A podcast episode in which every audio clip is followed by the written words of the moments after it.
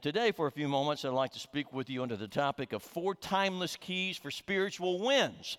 And I plan to speak from um, one of, uh, uh, I think, a great chapter in the Bible, Joshua chapter 1. If you were doing a class or a series on great chapters of the Bible, certainly you'd pick Romans 8. But I think another one would be Joshua chapter 1. Joshua, of course, the great book named after Joshua, obviously the uh, successor to uh, Moses, who will lead God's people into the promised land. And of course, you know that Joshua is just a, a prefiguring of Jesus. Jesus Christ is a new and better Joshua who leads his people, you and me, into a new and better and eternal promised land. Well, God is the hero of the story. And the fantastic thing about Joshua chapter 1 today is you get to back up and you get a, a perspective from 30,000 feet on the Christian life, walking with the Lord. So I have four points. Here's the first one embrace the presence and leading of God. So, four timeless keys for spiritual wins. First of all, embrace the presence and the leading of God. My friends, one of the great promises of God to his people and to you and me today is that the Lord is with us, literally with us, and will see us through. This is a gift of his grace. I don't deserve it, you don't deserve it, but God is giving us his grace, doing for us what we cannot do for ourselves. He gives us his Holy Spirit. He is with you. Now, listen to this from Joshua chapter 1. After the death of Moses, the servant of the Lord, the Lord said to Joshua, son of Nun, Moses' aide, He said, Moses, my servant, is dead. Now, that's not new information to Joshua. He knew that. What the Lord is saying to Joshua is, Moses died, but I didn't. Moses is dead, but I'm not. And we've got work to do, Joshua. Now then, you and all these people, you get ready to cross the Jordan River into the land I'm about to give to them, to the Israelites, and I will give you every place where you set your foot, as I promised Moses. Every place you set your foot, I'm there. You can't put yourself in a place where I'm not, says the Lord. And as I was with Moses, so I will be with you. And I will never leave you nor forsake you. One more time, I will never leave you nor forsake you. You say, Oh, Ronnie, that's a beautiful promise. I wish the Lord would make that one to me. He has. In the New Testament, in the book of Hebrews, chapter 5, this very promise is quoted to you and me. Here's what it says Keep your lives free from the love of money and be content with what you have. In other words, stop obsessing over the life you don't have.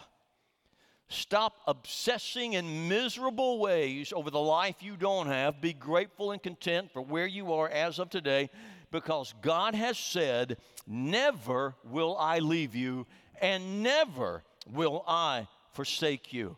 And our great God is with us. Literally, He is with us.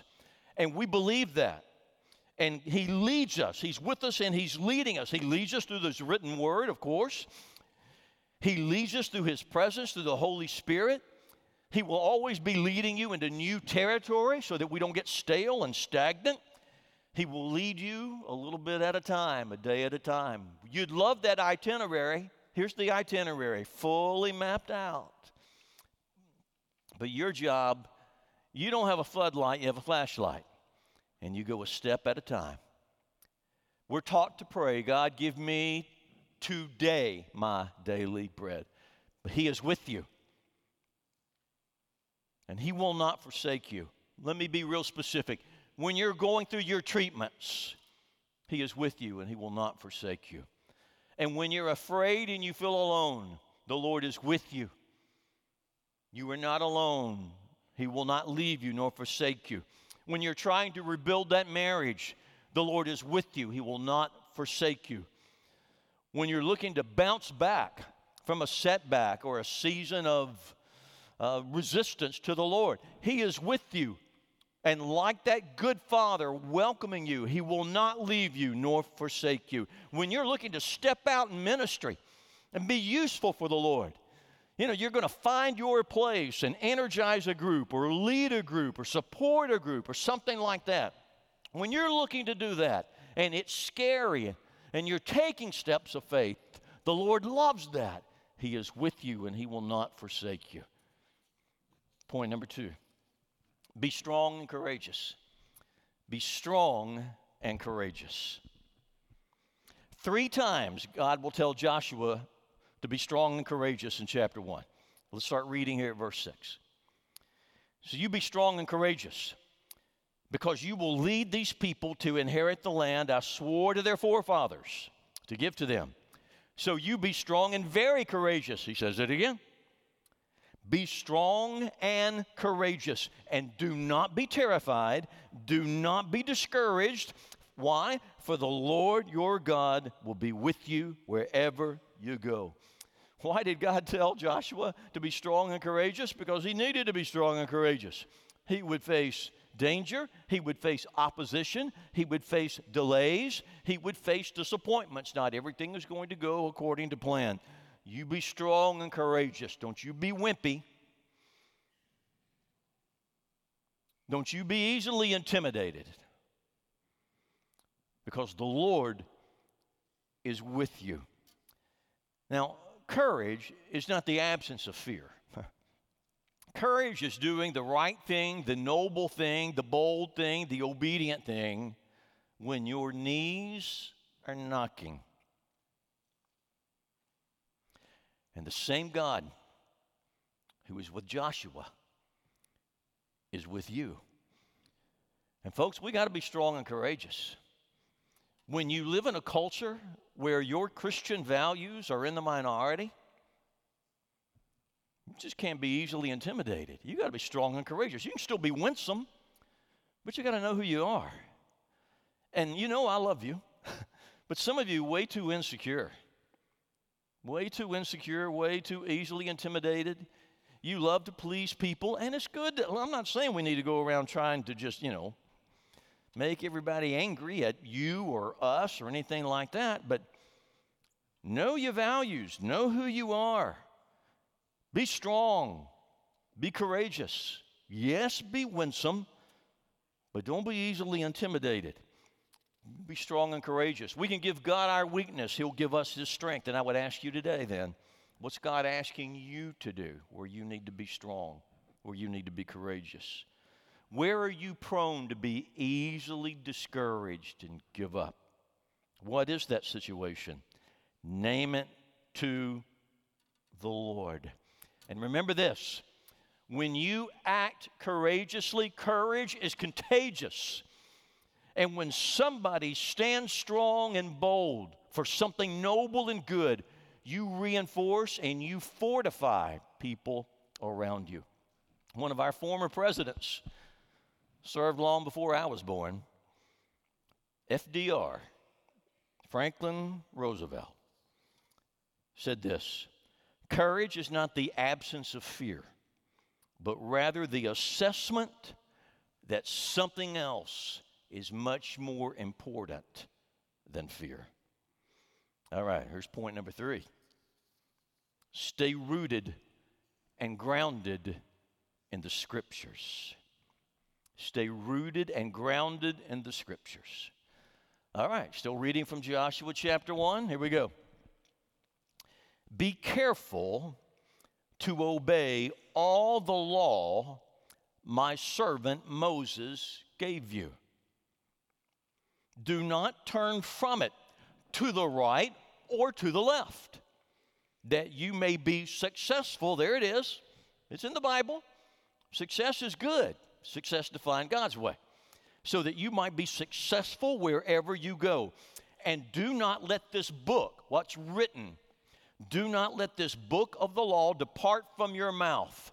Keep singing it, keep teaching it, keep repeating it, keep reciting it it's a book of the law, something written, but you keep teaching it.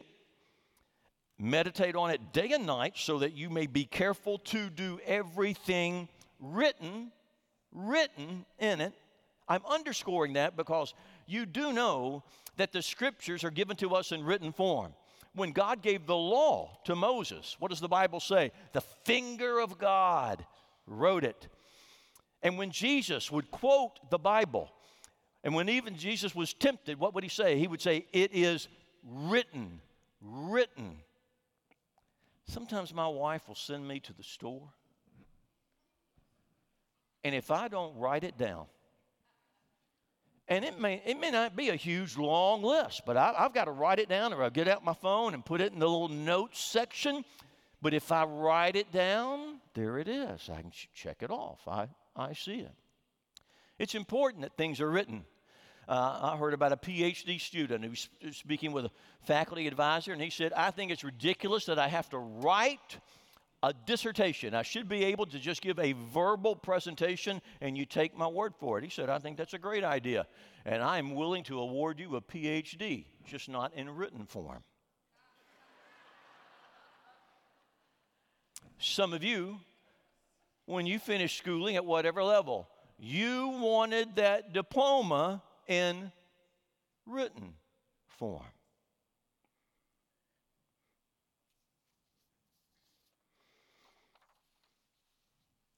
Chuck Colson said this Do you mean, do I believe the Bible is true? Of course I do, don't you? Christians have no need to be intimidated. The evidence that God has spoken through Scripture is strong. The Bible's textual integrity, historical accuracy, and transforming power attest to its unique status as God's Word. And when you remove the working assumption that the Bible is the inspired Word of God, then the very definition of God goes out the window. It goes up for grabs. What it means to love God first will depend completely then on what you pick and choose to believe about who God is and what He's revealed in the scriptures about his moral requirements of us. Elisabeth Elliot said, We can't really tell how crooked our thinking is until we line it up with the straight edge of the Bible. There in Joshua 1, and it's still true today, God says, You stay rooted and grounded in my scriptures and what I've revealed to you. And so people ask this question. You ready? Here it is. Do God's laws then change over time? I mean, God's law he gave to Moses, and, and the, even the New Testament scriptures, written a couple thousand years ago, do God's laws change over time? Do they sometimes go out of style, out of date? Does God change some of God's laws? And the answer is yes and no. No. And yes. All right, let me use a illustration. Maybe a little silly, that's okay. So this past week, this past Wednesday, Noah on our children's staff, just great, great guy, had uh, gathered several of us around and, you know, had given us a little heads up of what was going to be happening that night you know, this past Wednesday night, uh, Wednesday night after, after a Bible classes, Noah was planning to propose to his wonderful girlfriend Haley. And everybody was jazzed about that. They were celebrating with Noah. It's great, and there's you know it's it's it's loud, it's boisterous. But we gathered around it. We prayed over him. He had the plan of what was going to happen, and he was sharing it with us. It was a lot of fun. Well, Kennedy, who's on our, you know, youth ministry staff, Kennedy Harrison. Kennedy, she's over here. Wave at us, Kennedy. Where are you? Where is she? There she is, right there. So there's Kennedy. And she's wonderful. She's fantastic. Well, Kennedy, I think, was on, on a phone call, and so, but she, when she finished, she, she came out, and there was a, you know, our little group standing around still celebrating, and she said, well, what, what's, what's going on? And we said, well, you need to come right over here front and center and let Noah tell you himself. And so Noah then tells Kennedy, hey, I'm proposing to Haley tonight. And here's what Kennedy said in, in response she said, shut up. yeah, she said, shut up. Now, she said it in Kennedy style. In her way, it was like, shut up. And then again, shut up. And I'm standing here watching this, and everybody's just, you know, uh, bellowing and laughter and laughing and cutting up. And she just said it two or three times. And every time, everybody just reacts. And now, when I was a kid, I was forbidden to say, shut up. My parents would never allow me to say, shut up, and I never said, shut up to them to their face.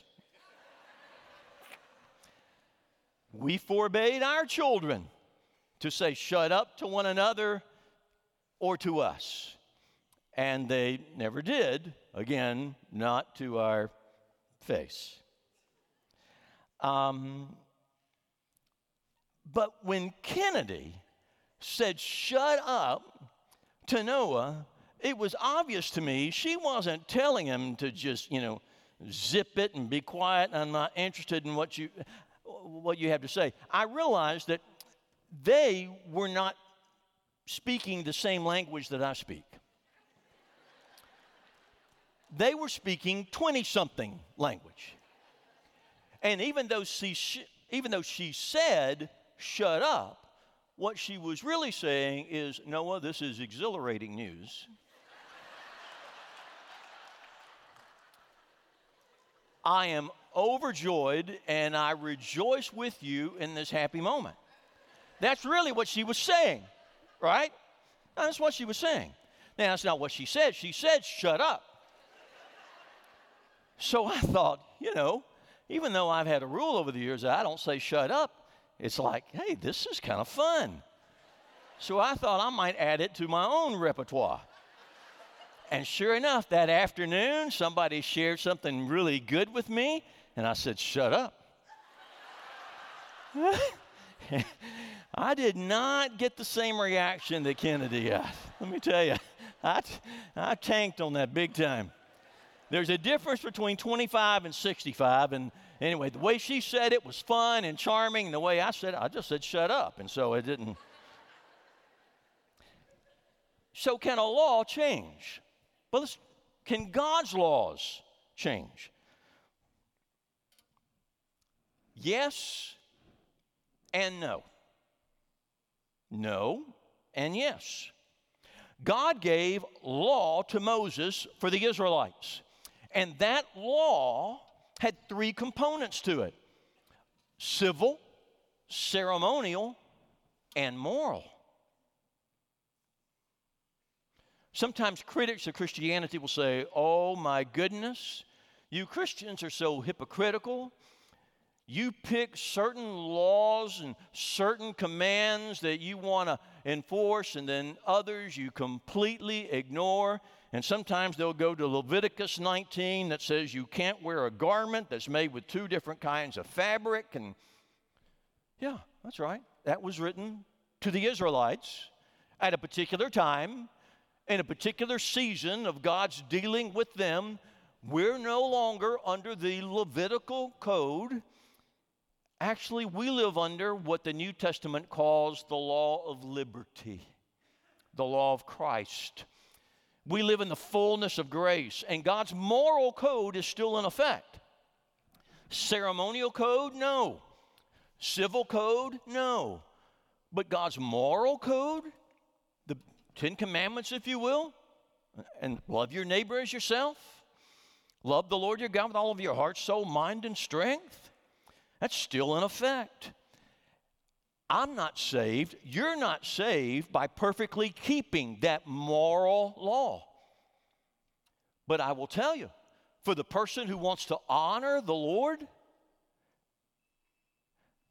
God's moral law is like guardrails showing you how to please God. It's guardrails showing you how life works. I mean, you can break the laws, but they break you.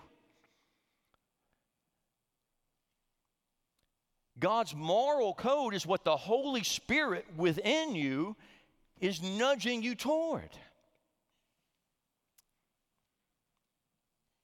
And so the commands that we follow are those commands and precepts that are found in the New Testament.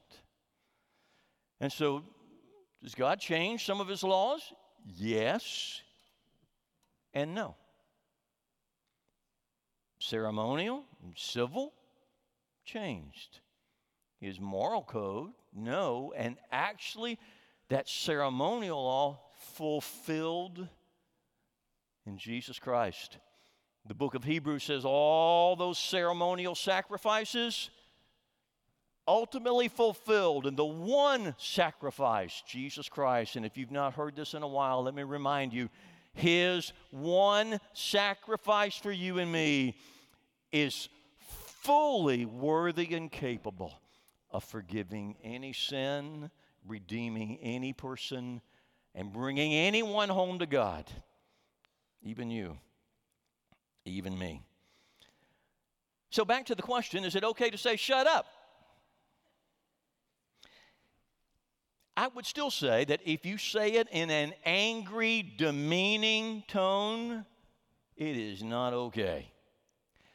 If you can say it in a happy, charming, Kennedy 20 something tone, that's sort of a shorthand version for thank you for giving me this over the top information that's so wonderful and fantastic, and I, I rejoice with you and I'm happy for you but the way I communicate it is I say, shut up.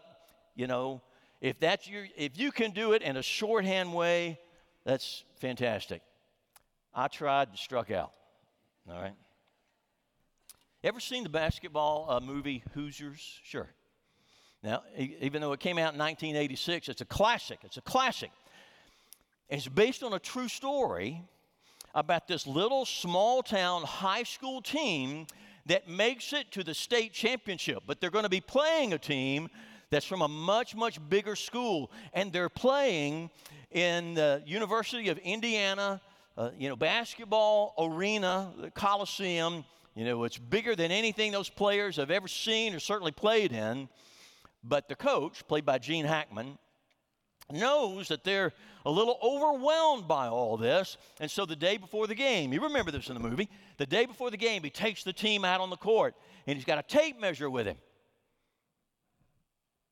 And they measure how high it is from the floor to the rim.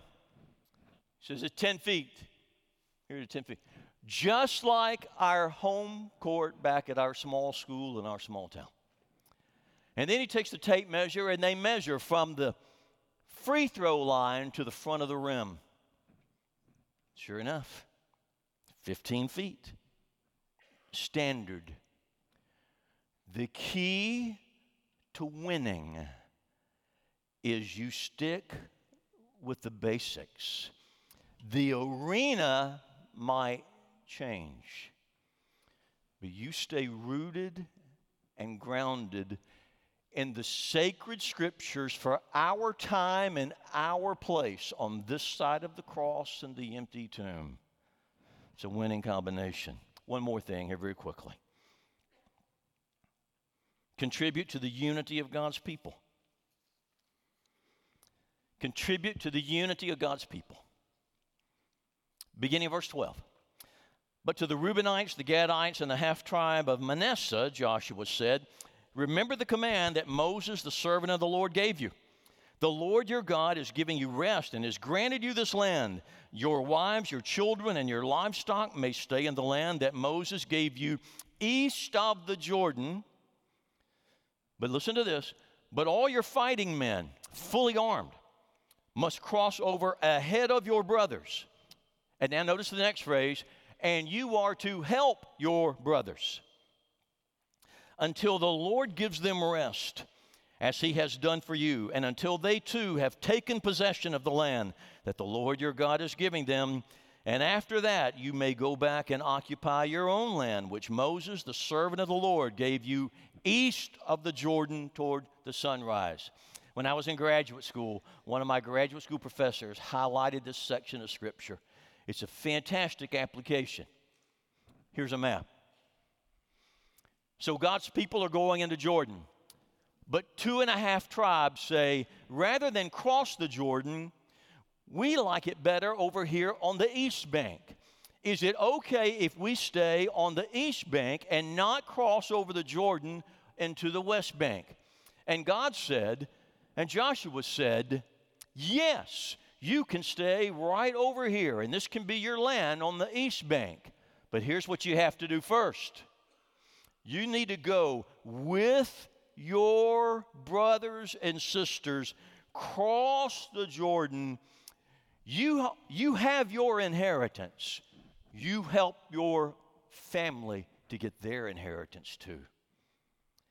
In other words, I don't want you cultivating the mindset that says, just what's in it for me.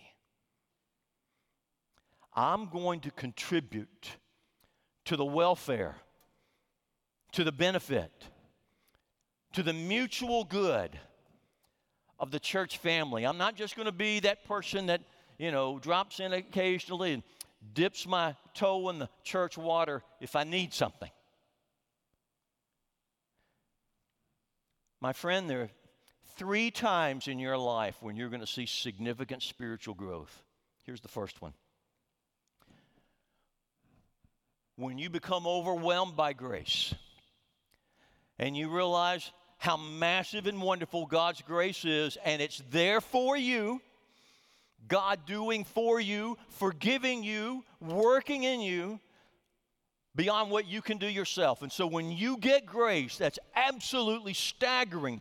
And it's a moment and it's a season of expansive growth and development. But here's another time when you get the importance of surrender and you understand that full, enthusiastic obedience to God and surrender to God, it's not, as Jesus would say, his commands are not burdensome but rather when you get the, the, the beauty of enthusiastic obedience and surrender to God, and you see how good it is for you and how good it is for the people around you, that's a moment of growth. Here's a third time. When you really get the idea that I, I want to be not just a taker, but also a giver. Not just a taker, but also a contributor. And I'm talking time and talent and treasure. Well, I'm saying, brothers and sisters, I'm with you. Listen, I want my inheritance, but I'm willing to march with you arm in arm because I want your inheritance as well. Okay. So embrace the presence and leading of God. Be strong and courageous. Stay rooted and grounded in the scriptures and contribute to the unity of God's people unity of purpose, unity of passion, unity of ministry. Now, I want to close with a little video from my favorite Rocky movie, which is Rocky 2. And it's a scene in Rocky 2 where uh, Rocky's wife, Adrian, is in the hospital. She's had a difficult birth um, and she went into a coma. It was touch and go as to whether or not she would live. But she comes out of the coma. Their little boy is doing fine. Rocky is right there with her in the hospital room. And he's telling her that, listen, I know that you want me to maybe give up fighting. You see, Rocky has a, another scheduled bout with Apollo Creed. And he's been training, but not really. It's been a half hearted, half baked effort. But uh, something's going to happen to change his mindset. He's going to begin to think differently. Here you go, watch this. Why don't you go get some sleep? Oh, no, no, I feel great. I feel great. Listen, I've been thinking. If you don't want me mixing with Creed no more, We'll make out some other kind of way, you know?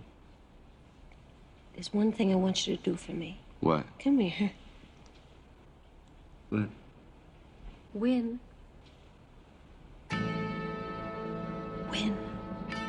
What are we waiting for? Take this!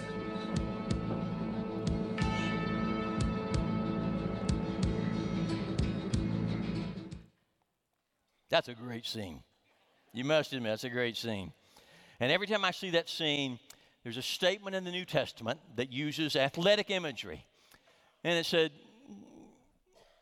We're not just playing games here, we run to win.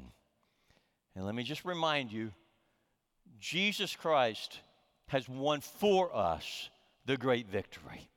And we were singing earlier today victory in Jesus. And because of Christ, the presence of God is with us.